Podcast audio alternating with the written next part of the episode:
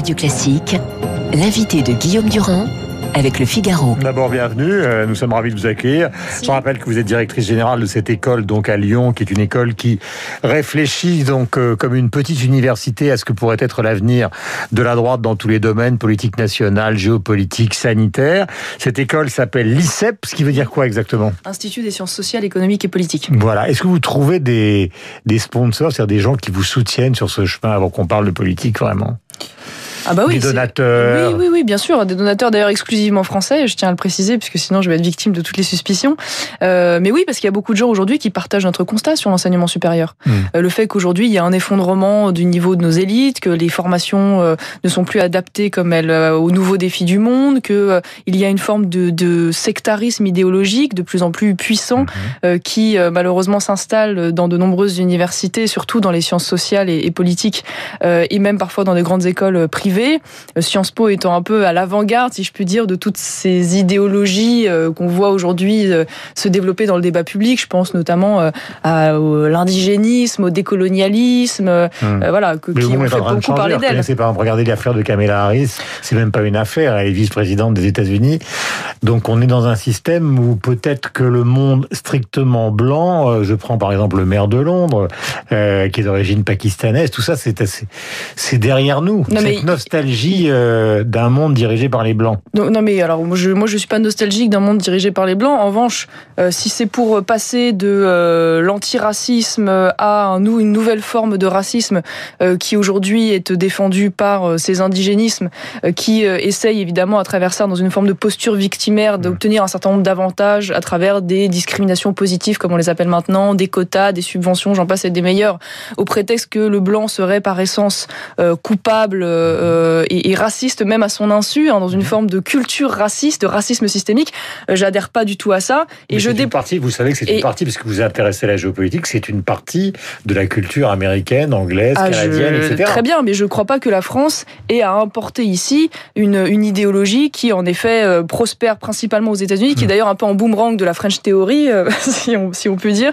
Alors même que les, les gens qui se font aujourd'hui les porte-parole de cette idéologie, et je pense hmm. notamment à la sœur d'Adama Traoré, qui a fait la une de Times Magazine, euh, ne sont pas des descendants d'esclaves. Faut-il quand même le rappeler? Ils ont plus de chances d'ailleurs d'être des descendants d'esclavagistes, puisque en l'occurrence, euh, en Afrique, euh, il y a eu la pratique de l'esclavage, malheureusement, entre tribus africaines, que des descendants d'esclaves. Il n'y a jamais eu de ségrégation institutionnalisée en France. Pourquoi ça vous intéresse tout ça? C'est-à-dire que, en fait, quand je pense à des gens de ma génération, un peu plus jeunes comme Zemmour, ce sont des gens qui fonctionnent à droite sur un système que je qualifierais globalement de nostalgique. C'est-à-dire c'est à la fois euh, euh, un système basé sur l'histoire, fondamentalement, c'est leur grand goût, pas tellement sur l'économie et encore moins sur ce qu'on appelle aujourd'hui les GAFA, même s'il faut se méfier de la façon dont ils détriturent euh, notre législation.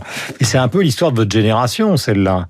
C'est pour ça que je suis étonné à titre personnel. Vous êtes mais moi, je suis, je suis, je suis prisonnière d'un débat euh, dont j'aimerais pouvoir euh, m'extirper. Enfin, je veux dire, si aujourd'hui je suis amené à me positionner euh, sur ce sujet, c'est précisément parce que maintenant les activistes politiques qui en sont les porte-voix hmm. ont pignon sur rue et que cette idéologie devient dominante. Hmm. Et non seulement elle est présente, j'en parlais dans l'enseignement supérieur, mais ceux qui aujourd'hui tentent de s'y opposer ou d'avoir simplement une autre voix sont marginalisés, attaqués, critiqués, vilipendés. C'est ça qui me pose un, vrai problème. Et moi, je suis pas nostalgique. Je fais juste un constat. Le constat, c'est que quand la nation disparaît, mhm. eh bien, vous avez le retour euh, de, euh, de l'ethnie, de l'origine, de la race, euh, de voilà, c'est ça qui me dérange, si vous voulez, c'est que je suis pas sûr que le modèle qu'ils nous vendent soit un modèle de cohésion et d'harmonie, puisque précisément, c'est un modèle qui va qualifier les individus là-dessus. Mais la question, pardonnez-moi de vous interrompre, la question c'était, puisqu'on réfléchit dans cette petite université dont vous êtes la directrice oui, générale, oui, on essaie, c'est même le but. vous réfléchissez justement à ce qui est devenu la Chine d'aujourd'hui aujourd'hui, qui est quand même très agressif par rapport à l'Europe occidentale. Là, ça va un peu dans le sens euh, de ce, que vous, de ce que vous défendez. Mais vous avez toute cette affaire des GAFA, enfin du monde qui a totalement changé. Vous avez un portable, vous avez Google. Aujourd'hui, ils sont en train de se demander s'ils vont pas les démanteler aux États-Unis. Tout ça, c'est une partie de la réflexion de votre génération qui n'était pas du tout le. C'était pas un monde qui est celui de Finkielkraut et de Zemmour. C'est vrai. On arrive, non, mais on arrive aujourd'hui, je pense, au bilan, euh, y compris d'un modèle économique. Ça veut dire que euh, ce qui est terrifiant, si vous voulez, avec cette crise sanitaire, c'est qu'on se rend compte que le monde euh, d'après ressemble terriblement au monde d'avant, en encore plus caricatural. C'est-à-dire que la grande gagnante aujourd'hui de cette crise sanitaire, c'est la Chine. Mmh. Qui a des excédents commerciaux euh, records, euh, une croissance qui repart à la belle. C'est vrai aussi de l'Inde et le grand perdant, y compris d'ailleurs les États-Unis, qui eux aussi sont en croissance, alors autour de 2%, mais ça reste quand même une croissance importante quand les grands perdants sont la zone mmh. euro. Donc c'est vrai qu'il y a une tendance qui est en train de, de Vous pensez que le virus, pardonnez-moi l'expression directe, vous pensez que le virus, il nous l'ont refilé sciemment? Ah non, non, non, je crois pas, moi, au grand, euh, au grand complot, euh, voilà. Mais ce qui est vrai, en revanche, c'est qu'il y a cette tendance qui s'inscrit dans la durée et que la réponse qu'on voit, euh, notamment au Forum économique de Davos, hmm. c'est d'essayer aujourd'hui d'aller vers un modèle qui est déjà un peu le cas défendu par l'Union européenne, un modèle de forme de gouvernance mondiale sur la question sanitaire, sur la question économique, euh, sur la question écologique, parce que ces problèmes étant globaux, ils considèrent que les réponses doivent être nécessairement globales. Moi, je pense qu'au contraire, ça devrait être le moment du bilan, le moment du bilan des défendu, euh, enfin du, du bilan plutôt de la politique défendue notamment par l'OMC depuis les années 80, mhm. qui consiste à dire on va organiser une forme de division internationale du travail, donc on va spécialiser chaque pays dans des secteurs économiques et dans cette grande complémentarité, on va assurer les échanges dans le mhm. libre échange et la prospérité de tous. On voit bien que ce modèle fonctionne en temps de fonctionne bon an mal an d'ailleurs en temps de, de, de, de calme et voilà mais qu'au moment d'un grand choc on voit bien que des pays tels que le nôtre se retrouvent en difficulté à mmh. assurer bah, des, des, des, matériaux, des fonctions vitales de la société euh, sur le plan euh, industriel, médicamenteux, sanitaire. Et donc je pense que plutôt que d'accélérer ce processus-là et d'aller vers des modes de gouvernance supranationale dont on voit les limites déjà au niveau de l'Union européenne, il faudrait peut-être se reposer la question du rôle de la nation. Je disais, euh, sans vous interrompre, que vous étiez une énigme parce que vous savez très bien qu'il y a beaucoup de gens qui ont voulu vous opposer à votre tante dans cette affaire qui celle de sa troisième candidature pour les présidentielles. Les gens ont dit euh, Marion Maréchal, elle est brillante, elle a été parlementaire, elle pourrait se présenter au régional. Et puis silence radio, et même au début là de la rentrée de septembre, je vois que vous me regardez avec un air bizarre, mais j'y arrive doucement. Je suis juste pas très réveillée. Et vous avez dit, moi, je, pour 2022, je ne soutiendrai personne.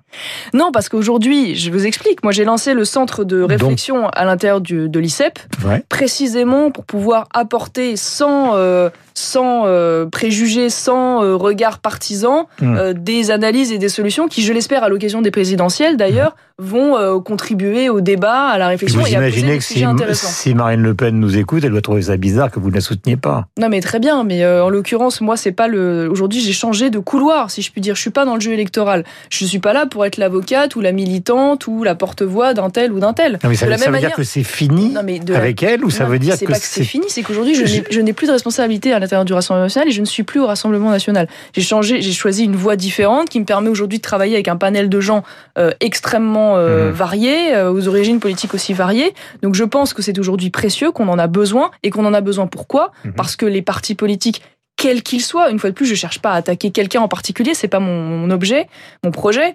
Euh, eh bien, tous les partis politiques n'arrivent plus à être des prescripteurs d'idées dans le débat. On voit bien qu'ils sont malheureusement en grande partie inaudibles. Donc je pense que c'est le temps d'apporter euh, des, des, propositions par un autre biais. Il y a beaucoup de think tanks aujourd'hui qui existent, qui sont plutôt des think tanks qui s'en revendiquent. Donc je vais pas, je vais pas leur faire, euh, euh c'est pas une critique de ma part, qui sont plutôt des think tanks progressistes, européistes, qui s'instiguent dans une ligne idéologique particulière. Mhm. Il y a donc un espace intellectuel à investir. Vous n'avez pas totalement répondu la concernant, c'est-à-dire que ça veut dire que c'est une sorte de divorce. J'ai lu dans Marianne, par exemple, un papier considérant, alors je vais pas donner tous les noms parce que c'est très compliqué, que beaucoup de vos proches qui voulaient réadhérer, certains même qui étaient d'un membre de l'ICEP, euh, ils ont été refusés comme réadhérents au Rassemblement national, ce qui veut dire quand même qu'il y a une certaine forme de tension. Non mais moi je me mêle pas aujourd'hui de la vie euh, du parti. J'ai dit d'ailleurs ce que j'en pensais avant l'été, donc je vais pas passer ma vie à commenter l'actualité du Rassemblement national. Euh, ça me, ça c'est plus votre histoire. C'est plus mon histoire, voilà. C'est plus ce que je fais aujourd'hui. Mais alors, comme vous avez été parlementaire et que vous connaissez l'histoire politique, en tout cas, vous essayez avec euh, ceux qui travaillent de l'enseigner. Vous savez très bien sur ces histoires d'idées. On va prendre des grands présidents euh, parce qu'ils y sont arrivés, eux. Euh, que ce soit François Mitterrand, Jacques Chirac, Nicolas Sarkozy. Quand je dis grand, c'est pas un jugement de ma part. Hein. Ceux qui y sont arrivés, mm. ou même François Hollande, sont des gens qui ont eu des programmes, vous le savez, mais c'est d'abord et avant tout des claniques des gens qui ont réseauté, qui ont voulu le pouvoir à tout prix, d'abord et avant tout. C'est-à-dire que les idées, il y a eu un programme commun de la gauche, il y a eu une gauche plurielle pour Jospin, il y a eu euh, travailler plus pour gagner plus de Sarkozy, mais c'était d'abord des organisations de guerre. Ah, mais ce qui est vrai, vous le savez, ce qui est vrai, c'est que vous avez Donc, euh, raison. Il y a un, la question évidemment de les- des idées, de la crédibilité, de poser les bons sujets, et deux, il y a la question de la stratégie. Et vous n'êtes pas sans savoir que la stratégie que j'ai voulu défendre pendant des années n'était pas forcément celle qui était euh, euh, majoritaire euh, au sein du, du Rassemblement national, puisque moi j'ai toujours plaidé pour travailler avec des gens de LR, notamment, notamment, Mhm. Euh, qui parmi eux, dont, dont certains parmi eux, je considérais en tout cas, étaient euh, euh, compatibles. Vous voyez plus ce matin comme des- une des sorte d'héritière voilà. de Nicolas Sarkozy version Buisson que de... Oh là là, vous me faites euh, Non mais, une, parce une que- filiation un Non, peu mais- audacieuse. Non, mais je vous pose la question parce qu'au moins, enfin, je veux dire, encore une fois, c'est pas un jugement de valeur de ma part. Au moins, lui à droite, euh, il, il, il, a- il a accédé au pouvoir. Vous n'allez pas rester toute votre vie Enfin, à donner des cours à Lyon. vous allez me parler pendant un quart d'heure de, de, de boutique euh, C'est pas- politique. mais non, mais c'est c'est pas- dommage, c'est dommage. Mais puisqu'on parle de géopolitique et quand on Bon, a un pas, je, je vous donne, alors, je vous donne un exemple. Prenons des exemples. géopolitique de couloir. Non, non, pardonnez-moi, mais prenons des exemples, des think tanks, il y en a, vous l'avez dit tout à l'heure, euh, euh, par exemple l'Institut Montaigne, Oui. ou Terra Nova à gauche, etc. Oui. Bon, ils sont hyper liés, vous le savez, euh, Montaigne est très proche d'Emmanuel Macron et Terra Nova était très proche du Parti Socialiste. Donc il y a toujours cette D'accord. Sauf que, sauf que moi, je ne désespère pas à ce que Je euh, suis bête, mais pas totalement. Non, mais je dis pas du tout que vous êtes euh, bête, c'est pas du tout le, le sujet. Euh, mais en l'occurrence, je, je, je considère que le think tank qu'on est en train de mettre en place, précisément, euh, et c'est mon objectif, va tenter d'influencer la vie politique française, en particulier à droite. Bon, faut pas se cacher derrière son petit Hmm. doigt. Je pense que c'est cette audi- l'audience que nous pourrions avoir serait plutôt là. Et sur un certain nombre de sujets, je vous donne un exemple très précis. Euh, par exemple, sur la loi séparatisme. Mhm. Euh, je vois qu'il y a aujourd'hui des angles qui sont pris sur voilà les dispositions qui sont proposées et je trouve que la droite au sens large est assez peu audible sur la question de la défense des libertés. C'est-à-dire qu'on a au prétexte de la défense de l'ordre public, rompu selon moi l'équilibre qui est un peu le point cardinal de l'organisation de nos sociétés entre d'un côté la défense des libertés fondamentales et l'ordre public. En principe, on ne touche à ces libertés fondamentales que d'une main tremblante euh, et avec un discernement extrêmement poussé. Aujourd'hui, on voit bien qu'il y a une espèce de course à l'échalote pour des raisons, je pense, de posture un peu euh, électorale et puis de voilà sur la question à la fois de la lutte contre le terrorisme islamiste et de la crise sanitaire, qui fait que petit à petit, eh bien, euh, euh, on grignote des libertés. Bah là, en l'occurrence, dans la loi séparatiste, la liberté religieuse, liberté de l'enseignement, liberté associative. Donc le référendum est une très mauvaise idée. C'est l'idée qu'on pourrait mettre dans le référendum par-delà ce qui existe en termes de liberté dans la Constitution, quelque chose qui concernerait l'environnement, ça vous paraît absurde? Ah bah non, mais ça me paraît d'autant plus absurde qu'en fait ça existe déjà. Ça s'appelle la charte de l'environnement. Euh, ça a été mis en place euh, en 2005 et cette charte de l'environnement est beaucoup plus précise euh, que ne le serait d'ailleurs cette phrase euh, telle qu'elle est énoncée par Emmanuel Macron. Et d'ailleurs, si je ne m'abuse, euh, en janvier 2020, le Conseil constitutionnel a fait de la protection dans l'environnement un objectif à caractère constitutionnel. Donc de toute façon, on voit bien que l'on est simplement là dans la posture. Alors, je vois Nicolas Dupont-Aignan ce matin sur France Inter. On n'est pas obligé éternellement de laisser Emmanuel Macron choisir son adversaire. La question est de savoir qui peut gagner. Marine Le Pen peut-elle gagner? Non, dit-il. Euh, vous en pensez quoi? Vous allez me dire que je vous ramène à des choses qui ne vous intéressent plus. Mais euh, je vais. ça m'intéresse plus. Mais Mais, mais euh, est-ce que vous considérez, par exemple, quel est le point de vue que vous avez sur Emmanuel Macron, qui est finalement le plus proche de votre génération dans l'histoire politique?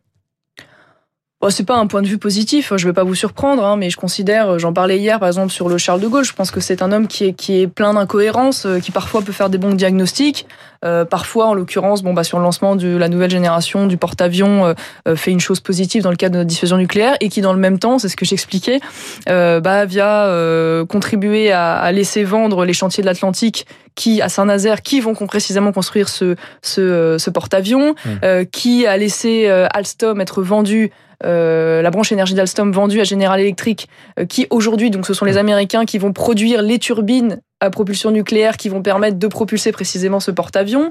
Euh, donc on voit bien qu'il y a une forme de d'incohérence, si je puis dire, dans la vision qui est portée Mm. par cet homme. Euh, le référendum euh, en est aussi une, une démonstration euh, manifeste. On voit bien que c'est un fin tacticien, euh, mais qu'il y a un manque de, il y a un manque de cohérence sur le long terme. Euh, on voit bien que c'est un homme qui a voulu défendre, dans la lignée d'ailleurs des, des différents présidents français, la puissance européenne, mais qu'il ne s'en est pas donné les moyens en construisant des alliances efficaces, puisqu'il a continué à travailler exclusivement dans le cadre du, du duo, si je puis dire, franco-allemand, dont on a vu pourtant les limites depuis maintenant très longtemps.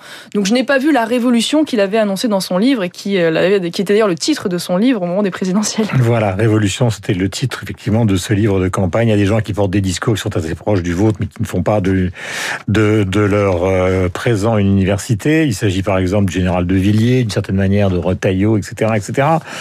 Donc je termine et je reviens à mon obsession du début. Euh, vous allez quand même faire une carrière politique, autrement aller à Lyon euh, à un moment ou à un autre. Alors le, choix de revenir dans le monde politique, euh, euh, c'est une question de date, ça paraît évident. Et vous n'allez pas rester toute votre vie à Lyon, donner des cours à des étudiants en leur disant euh, vive le catholicisme, vive la droite. Euh.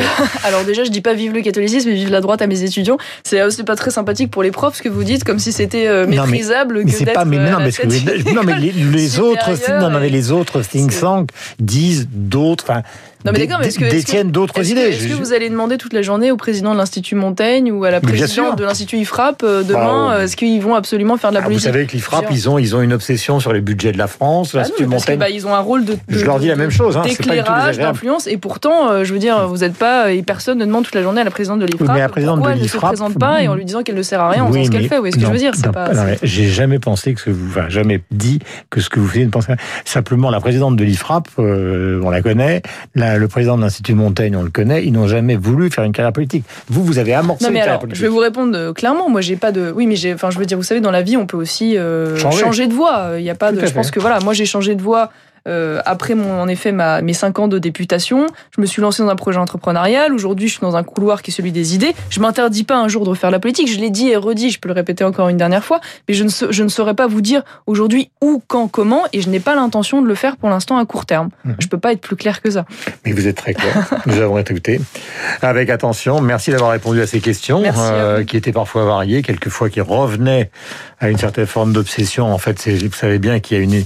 Tout à l'heure, je disais énigme, mais y a beaucoup de gens qui effectivement pensent qu'à droite, euh, la relève devrait changer de génération. C'est pour ça qu'on vous pose évidemment cette question, ce qui n'est pas un soutien de ma part, mais une interrogation évidemment.